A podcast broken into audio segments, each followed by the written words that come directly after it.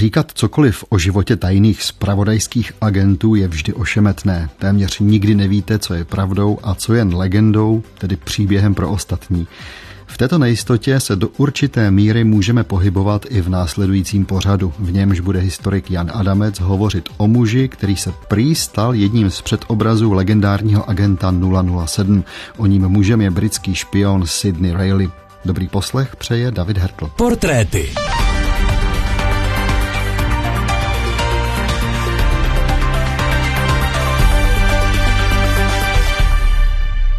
Jsem rád, že mohu Jana Adamce opět po čase přivítat ve studiu. Honzo, hezký den. Dobrý den. My jsme si dnes říkali, že to klíčové, o čem bychom se chtěli v případě tohoto muže bavit, je jeho angažmá kolem roku 1917-18 v tehdejším Rusku, ale není možné asi tohoto agenta jak si pojmout jen jako osobnost, která nějakým způsobem zasahovala do dění v blízkosti Lenina Trockého. Je důležité zmínit se alespoň o jeho kořenech, protože já myslím, že i ty jsou tak trošku zamotané, že jsou obestřeny jakousi mlhou. Co vůbec víme o narození, o mládí, dospívání muže, který později vystupuje pod jménem Sydney Rayleigh? Tak je pravdou, že nemáme dostatečné potvrzení z více pramenů o jednom konkrétním datu narození nebo dokonce i rodině, do které se narodil. S největší pravděpodobností se Sydney Reilly narodil v roce 1873 nebo podle některých pramenů v roce 1874 jako zase s největší pravděpodobností Zygmunt Rosenblum. On sám o sobě někdy říkal, že byl synem irského námořníka. Jiné prameny hovoří, že se narodil do bohaté nebo relativně zámožné rodiny židovského doktora. Jiní zase hovoří o obchodníkovi polsko-židovského původu. Důležité podle mě je to místo narození Oděsa, což byl v té době mezinárodní kosmopolitní přístav, kde se objevovaly ty znaky toho rodícího se ruského kapitalismu, obchodovalo se zároveň ta atmosféra Černého moře. Jo, takže ta mezinárodní kosmopolitní atmosféra určitě trošku zapůsobila a ovlivnila ten jeho pozdější osud. On pak eh, na začátku 90. let se údajně dostává do sporu kvůli nějakým politickým a svým aktivitám s carskou ochrankou a toho nakonec vede k tomu, že z Ruska odchází. A vede velmi dobrodružný život tuláka, člověka bezdomova, ocitá se v Brazílii, kde navazuje podle svých pozdějších slov kontakty s britskou tajnou službou a dostává se vlastně do kontaktu s těmi britskými kruhy. Pak se zase vrací do Evropy, údajně v Paříži spáchá ještě s jedním vlastně emigrantem nějaký zločin, respektive obohatí se na úkor nějakých politických anarchistů. Prostě jsou to barevné, komplikované historky. Jejichž původ se dá dohledat k některým pramenům, které něco naznačují, ale rozhodně nepotvrzují celou tu pravdu. Důležité je, že pak vlastně se dostává do Londýna a tam se prostřednictvím takového neúplně legitimního eh, svazku s Margaret Thomasovou stává v podstatě britským občanem. Vyžení velké množství peněz, je majetkově zabezpečen a získává i britské občanství, i když, jak někteří historici podotýkají, nikde nejsou záznamy o tom, že by ho získal takzvaně legálně, že by zažádal o něj, prostě ho získává a to zavdalo příčinu, že už v té době vlastně z kontaktu s zárodky budoucí britské tajné služby a že ta vlastně mu umetla cestičky k tomu a dala mu vlastně to krytí britského občana, britského obchodníka a s tímto krytím ho pak vysílá na Dálný východ a do Ruska na specifickou misi. A to je kdy? To je na konci 90. let, žení se v roce 1898 a v červnu roku 1899 už právě jako Sidney Reilly tady vlastně začíná používat už to svoje jméno, pod kterým je pak znám. Odcestuje nejprve se svojí ženou do Ruska a tam vlastně začíná navazovat kontakty a začíná působit na té své zahraniční misi s těmi úkoly, které dostává od Britů. Je tam zároveň kontaktován japonskými tajnými službami a z největší pravděpodobností i oni ho zaúkolují a pak on hraje velmi důležitou roli v rusko-japonské válce, která probíhá v letech 1904 až 1905. Cestuje, pak se objevuje a usazuje se v Port Arturu, což byl klíčový ruský přístav, který se pak Japonci snažili dobít a hraje velmi důležitou roli v té dálně východní frontě a v té rusko-japonské válce. A údajně tedy právě Riley prozradil nebo předal Japoncům nějaké plány, které se týkaly obrany Port Arturu, které pak Japonci měli využít při těch bojových aktivitách proti Rusům. Ale tady se ukazuje ten základní Rileyho rys, že on byl v jádru hlavně dobrodruh a podnikatel, který vlastně ty tajné služby trošku využíval ne, že by přímo zrazoval, ale v podstatě využíval k tomu, aby získal krytí, aby získal finance a pracoval zřejmě pro více tajných služeb, kterým sděloval informace, které oni potřebovali, no, plnil pro ně úkoly, které oni potřebovali. Rok 1917, o kterém se chceme bavit, tedy ten ruský rok 17, je samozřejmě výsledkem mnoha událostí, k nímž došlo během první světové války. Víme, co Sidney Riley dělá v těch letech první světové války? Tam proti sobě stojí dva příběhy, z nich jeden je pravděpodobně legendou. Já ještě připomenu, že před tou první světovou válkou plnil další úkoly pro britskou tajnou službu, především v Německu, kde měl se zabývat špionáží a získáváním tajných informací o zbraňových systémech Německa. Což se pak odrazilo v tom, že jeden z těch příběhů zněl, že během první světové války byl údajně pravidelně vysazován na německé území a tam prováděl tu špionážní činnost. Nicméně podle hodnověrnějších záznamů Reillyho během první světové války bychom našli v New Yorku kde vedl poměrně výnosnou firmu, která se zabývala obchodováním se zbraněmi. A to se zbraněmi jak s Německem, tak i s Velkou Británií, protože Spojené státy v té době byly oficiálně neutrální a tohle nebylo zcela zakázané. Nicméně prý ten úkol od britské tajné služby, která ho stále vlastně úkolovala, byl, že měl vytvářet fiktivní německé špionážní skupiny, nějaké provokační akce, aby tím vyvolal odpor v americké veřejnosti a tím více přiblížil Ameriku k vyhlášení války Německu, aby tam tam prostě vytvářel větší protiněmeckou atmosféru, která by Spojené státy více vtáhla do té, do té války, války na straně ano. dohody, to znamená na straně Velké Británie, na čem samozřejmě Británie měla eminentní zájem. Takže to měla být jeho práce, ale přitom samozřejmě vydělával na té válce, takže podle některých byl vlastně jenom takový jako profitér, který dokázal tu válku využít ke svým účelům a vedle toho prováděl tu svoji špionážní činnost. Na jaře roku 1918 se Sidney Reilly ocitá už v Moskvě, jak to popsal Robert Service v knížce West and the Revolution z roku 2011. Když Riley dorazil v dubnu 1918 do Moskvy, vyhnul se kontaktu s britskými úředníky. Oficiální protokol musel jít stranou. Místo toho si to namířil přímo do Kremlu, kde tvrdil, že provádí rešerši pro svou knihu o úspěších sovětského systému. Tomu vyneslo rozhovor s Leninovým náčelníkem štábu Vladimírem Bončem Brujevičem. Setkání se neslo v přátelském duchu a Riley dostal k dispozici oficiální limuzínu a pozvánku k účasti na oslavách Dne práce 1. května v Politechnickém muzeu, kde měl Trocký přednést projev o rudé armádě. Hala byla téměř zaplněná, když dorazil Riley a jeden jeho přítel – Seděli na prominentním místě a od Trockého jej dělil jen klavír. Riley zašeptal, teď je ten pravý okamžik zabít Trockého a zlikvidovat bolševismus. Otázka, která se v tuhle chvíli přímo nabízí, on byl Sidney Riley vyslán do Ruska, tedy s plánem nebo s cílem zabít Lenina? No to je právě ten další velký otazník. Samozřejmě britské tajné služby se k tomu oficiálně nikdy nevyjádřily, ale podle historiků cílem té mise bylo sbírat informace, dávat dohromady nějaké kontakty a monitorovat situaci. Rozhodně tam nejel přímo jako s příkazem zavít Lenina krátkosti jenom nastíním tu situaci, která vlastně na jaře v roce 1918 vede Brity k téhle zvýšené aktivitě.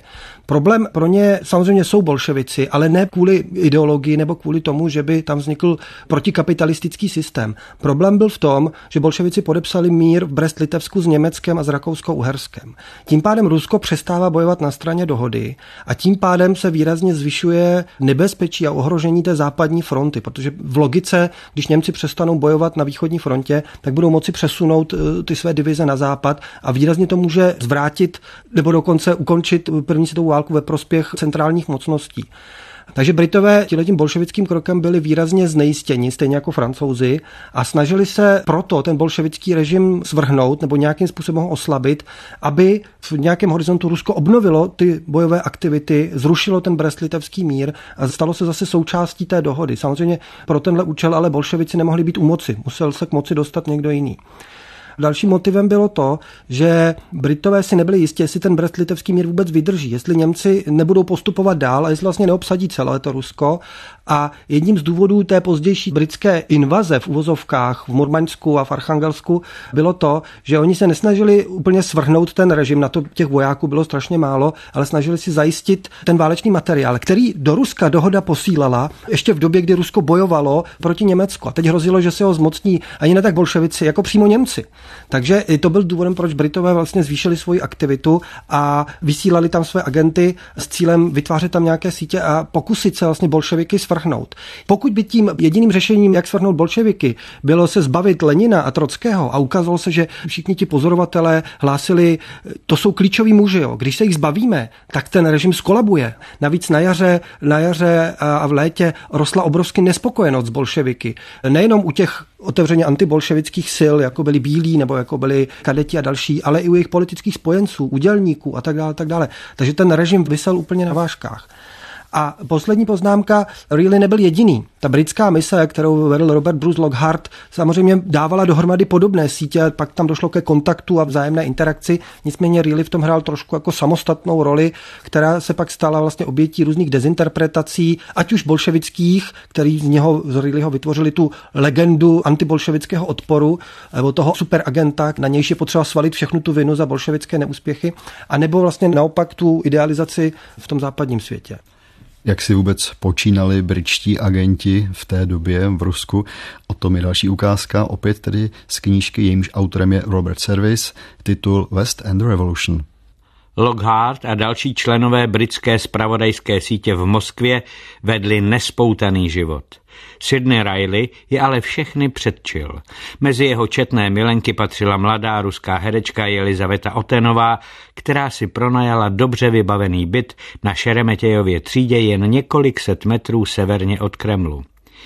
Jelizavetina spolubydlící Dagmar Karozusová byla dalším Rileyho úlovkem. Dagmara byla německou občankou a v roce 1915 byla vyšetřována ministerstvem vnitra pro údajnou špionáž. Pak tu byla Olga Starževskaja, která se do Rajliho, jenž se jí představil jako Rus jménem Konstantin Markovič Masino, bezhlavě zamilovala a pošetile věřila, že se s ní ožení.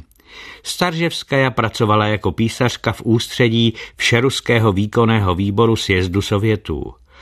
Rileyho tak na ní bez pochyby přitahoval hlavně její potenciální přístup k důležitým materiálům. Riley byl mistrem v paralelních milostných vztazích a několik svých žen dokonce zaměstnával jako své operativce.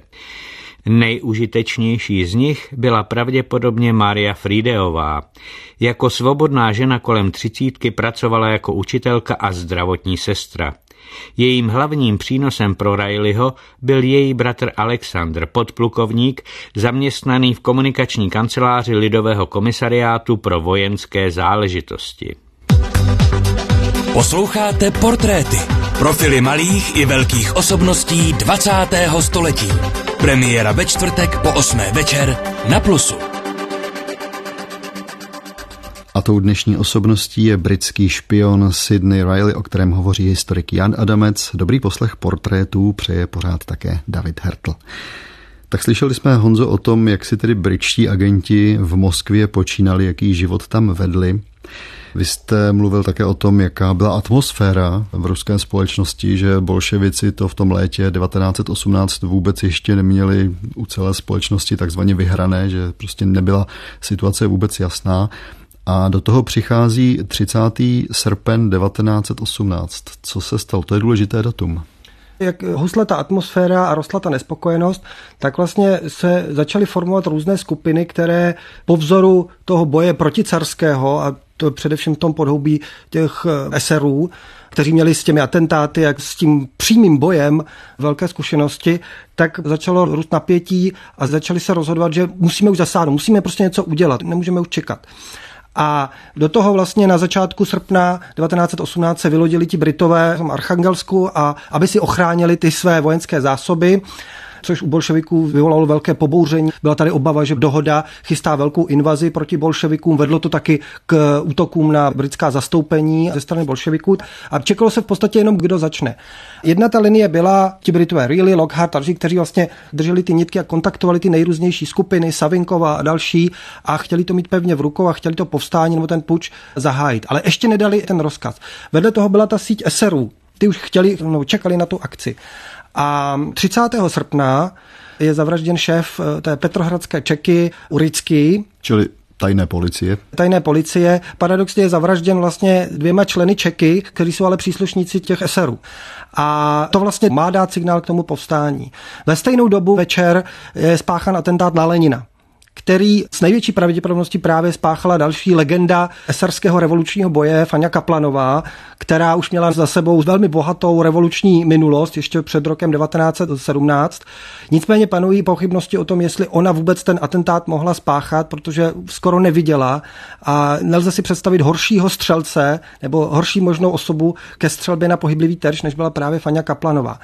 Nicméně tohle byl pro bolševiky ten finální, ta poslední kapka a využili vlastně tyhle ty dva útoky. Naštěstí pro bolševiky Lenin tedy přežil a využili tenhle ten atentát k zahájení rudého teroru a vlastně k finální likvidaci všech oponentů. Měli dlouhé seznamy, takže v podstatě v mnoha případech šli na jisto. Během několika hodin nebo dnů popravili několik stovek, někdy několik tisíce protibolševických oponentů a zahájili prostě velkou vlnu, v níž se vlastně vypořádávali s těmi svými politickými nepřáteli. Ať už byli do těch atentátů zapleteni nebo ne. Prostě vzali to z jedné vody na čisto.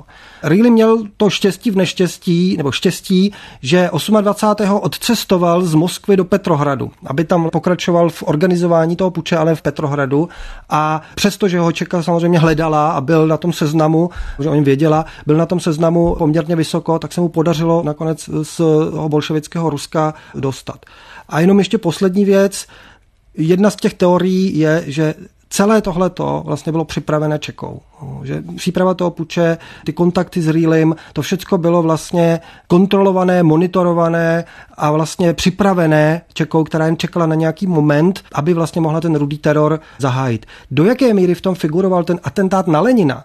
To je velká otázka. Možná, pokud ho spáchala ta Fania Kaplanová, možná ona byla opravdu tím individuem, tou černou labutí, která zasáhla a nikdo s tím nepočítal. Ale je také možné, že i ten atentát na Lenina byl součástí toho superplánu. Rozhodně obětovat Mojseje Urického to nebyl problém, ale Lenin byl příliš cený pro bolševiky, než aby se vůbec pokoušeli ho nějakým byť falešným atentátem vystrašit nebo ho prostě zlikvidovat. Ale to je jedna z těch liní, že tohle celá byla práce Čeky od začátku a do konce a že Rýli ho v podstatě cíleně dezinformovali a cíleně ho vlastně využili a zneužili pro následně to finální vyřízení si účtů s tou protibolševickou opozicí. Viděl jsem i jednu z těch variant a to zcela zapadá do toho Reillyho mnohovrstveného příběhu, že to Reilly hrál vědomně. On měl falešné krytí od Čeky, aby se mohl pohybovat v Rusku, takže on měl i ty kontakty na Čeku, ale samozřejmě v jeho podání to bylo, že to hrajeme na všechny strany, ale že to celé bylo i to, že to Reilly dělal vědomně.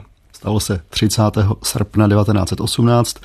Ráno následujícího dne se Sidney Reilly v Petrohradě probudil a co bylo, tak to už si ocitujeme z jeho pamětí. Ráno 31. srpna 1918 jsem byl brzy vzhůru. Převaloval jsem se na gauči a přehrával si v mysli ty hrozné události z předchozího dne. Britská mise byla jedním úderem zničena. Čeka mi byla na stopě. V Moskvě ještě byli Lockhart a Hill – Musím nějak dostat své agenty z pasti. Stůj, co stůj, musím dnes do Moskvy. Strávil jsem noc v domě mého přítele Sergeje Sergejeviče Dornoského. Toho rána jsem zůstal v úkrytu, zatímco Sergej vyšel ven na výzvědy. Za dvě hodiny se vrátil a přinesl vydání oficiálního komunistického deníku Pravda a zprávy o tom, že Čeka měla napilno po celém Petrohradu. V ulicích poteče krev, komentoval to chmurně Sergej. Urický byl zabit v Petrohradě, někdo v Moskvě postřelil Lenina a bohužel ho minul. Tady je všechno. Rozložil noviny přede mne. Moje oči padly na titulek té prokleté pravdy. Došlo k pokusu o atentát na Lenina. Čeka podnikla řadu prohlídek a zatýkání v Moskvě. Jdou po velkém anglickém spiknutí. Takové to tedy bylo, vy už jste říkal, že nakonec se Raylimu podařilo dostat z Ruska, ale on ten jeho konec, jeho smrt je s tím Ruskem opět spojena. Co se tedy dělo v tom období počátku 20. až do poloviny 20. let? No, on se vrátil k tomu svému životu na pomezí biznisu, tajných služeb, údajně hrál roli v takzvané Zinověvě aféře, což byl podvržený dopis od šéfa komentárny Grigorie Zinověva, který výrazně ovlivnil britské volby v roce 1924 a vedl k volební prohře lejbristů. A v roce 1925 se v Paříži setkal s představiteli ruské opozice, na emigrantů, a tam vlastně se debatovalo o tom, že přeci jenom v tom Rusku stále ještě existují ta nějaká centra odporu, nebo že by přeci jenom mohla vzniknout nějaká naděje vyvolat nějaké povstání nebo bolševiky znovu porazit. Problém byl v tom, že ta emigrace v Paříži byla z velké části infiltrována zase sovětskou tajnou službou a to vlastně vedlo k tomu, že Rileyho, který podle všech svědectví, která se na tom shodují, zřejmě to bude tedy pravda, byl velmi dobrodružné povahy, takže v podstatě byl vlákán do toho Ruska s tím, že se tam pokusí kontaktovat některé ty své bývalé kontakty, kteří přežili ten rudý teror nebo kteří tam ještě žijí a že se pokusí vlastně o obnovu nějaké činnosti. Do jaké míry to bylo koordinováno s britskou tajnou službou a do jaké míry to byla jeho separátní akce, není úplně jasné. Nicméně po přechodu hranice, kam byl tedy vlákán dvojitým agentem, který se vydával za člena té emigrantské organizace, ale v podstatě byl agentem Čeky, tak ho hned zatkli sovětské orgány a začali ho vyslýchat, vytěžovat, Protože ještě jenom připomínám, on byl na konci roku 1918 in absentia odsouzen k trestu smrti jako ten britský agent. A platilo to i v momentě, kdy vstoupí znovu na ruskou půdu. To znamená, v momentu, kdy vstoupil na ruskou půdu, tak měl být okamžitě předán před soud a popraven. Čili Rusové měli legální nástroj, jak ho v podstatě držet a toho využili. Nicméně se ho snažili vyslíchat, něco jim údajně řekl, něco ne. Prý tedy neprozradil ty agenty nebo neprozradil ty své možné kontakty, které v Rusku měl. Dokonce tam v nestřežených okamžicích napsal něco jako vzpomínky nebo něco jako záznamy toho, jak s ním ti sovětští důstojníci jednali, které ukryl v té celé a pak je sovětská tajná služba objevila a stali si součástí vlastně té dokumentace. Nicméně z největší pravděpodobností pak byl 5. listopadu 1925 v lese nedaleko Moskvy popraven a jeho tělo pohřbeno na neznámém místě. To je tedy jeden z těch nejpravděpodobnějších konců Sydneyho Reillyho. Samozřejmě po jeho smrti, kdy začal žít tím druhým životem největšího špiona všech dob a stal se vlastně námětem literatury, ať už té britské, jako to eso špionské, velkou roli v budování té Reillyovské mytologie hrál právě Robert Bruce Lockhart, který vydal k tomu tématu řadu knih a svědectví. Ale v 60. letech, ono to trošku souvisí s tím Zorgeovským mýtem, vlastně se sovětské kinematografii objevuje řada filmů, kde právě Sidney Reilly hraje v různých podobách a pod různými jmény vlastně tu postavu toho temného britského superšpiona, který organizuje ty spiklenecké sítě a snaží se zadusit vznik svatého leninského systému hned na začátku. A Reilly vlastně takhle žije tím druhým životem a s tím souvisí i přesvědčení nebo zvěsti jeho příbuzných nebo těch žen, které s ním žili a které na něj nezapomněli, že ve skutečnosti nebyl popraven v tom roce 1925, ale že ještě údajně na začátku 30. let v tom sovětském Rusku někde žil pod nějakým krytím nebo za záhadných okolností. Ale z největší pravděpodobností byl v roce 1925 popraven. Jamesa Bonda máme asi nejspíš zafixovaného jako agenta, který si užívá všech eh, moderních elektronických hraček. Máme ho zkrátka spojeného s tou současností.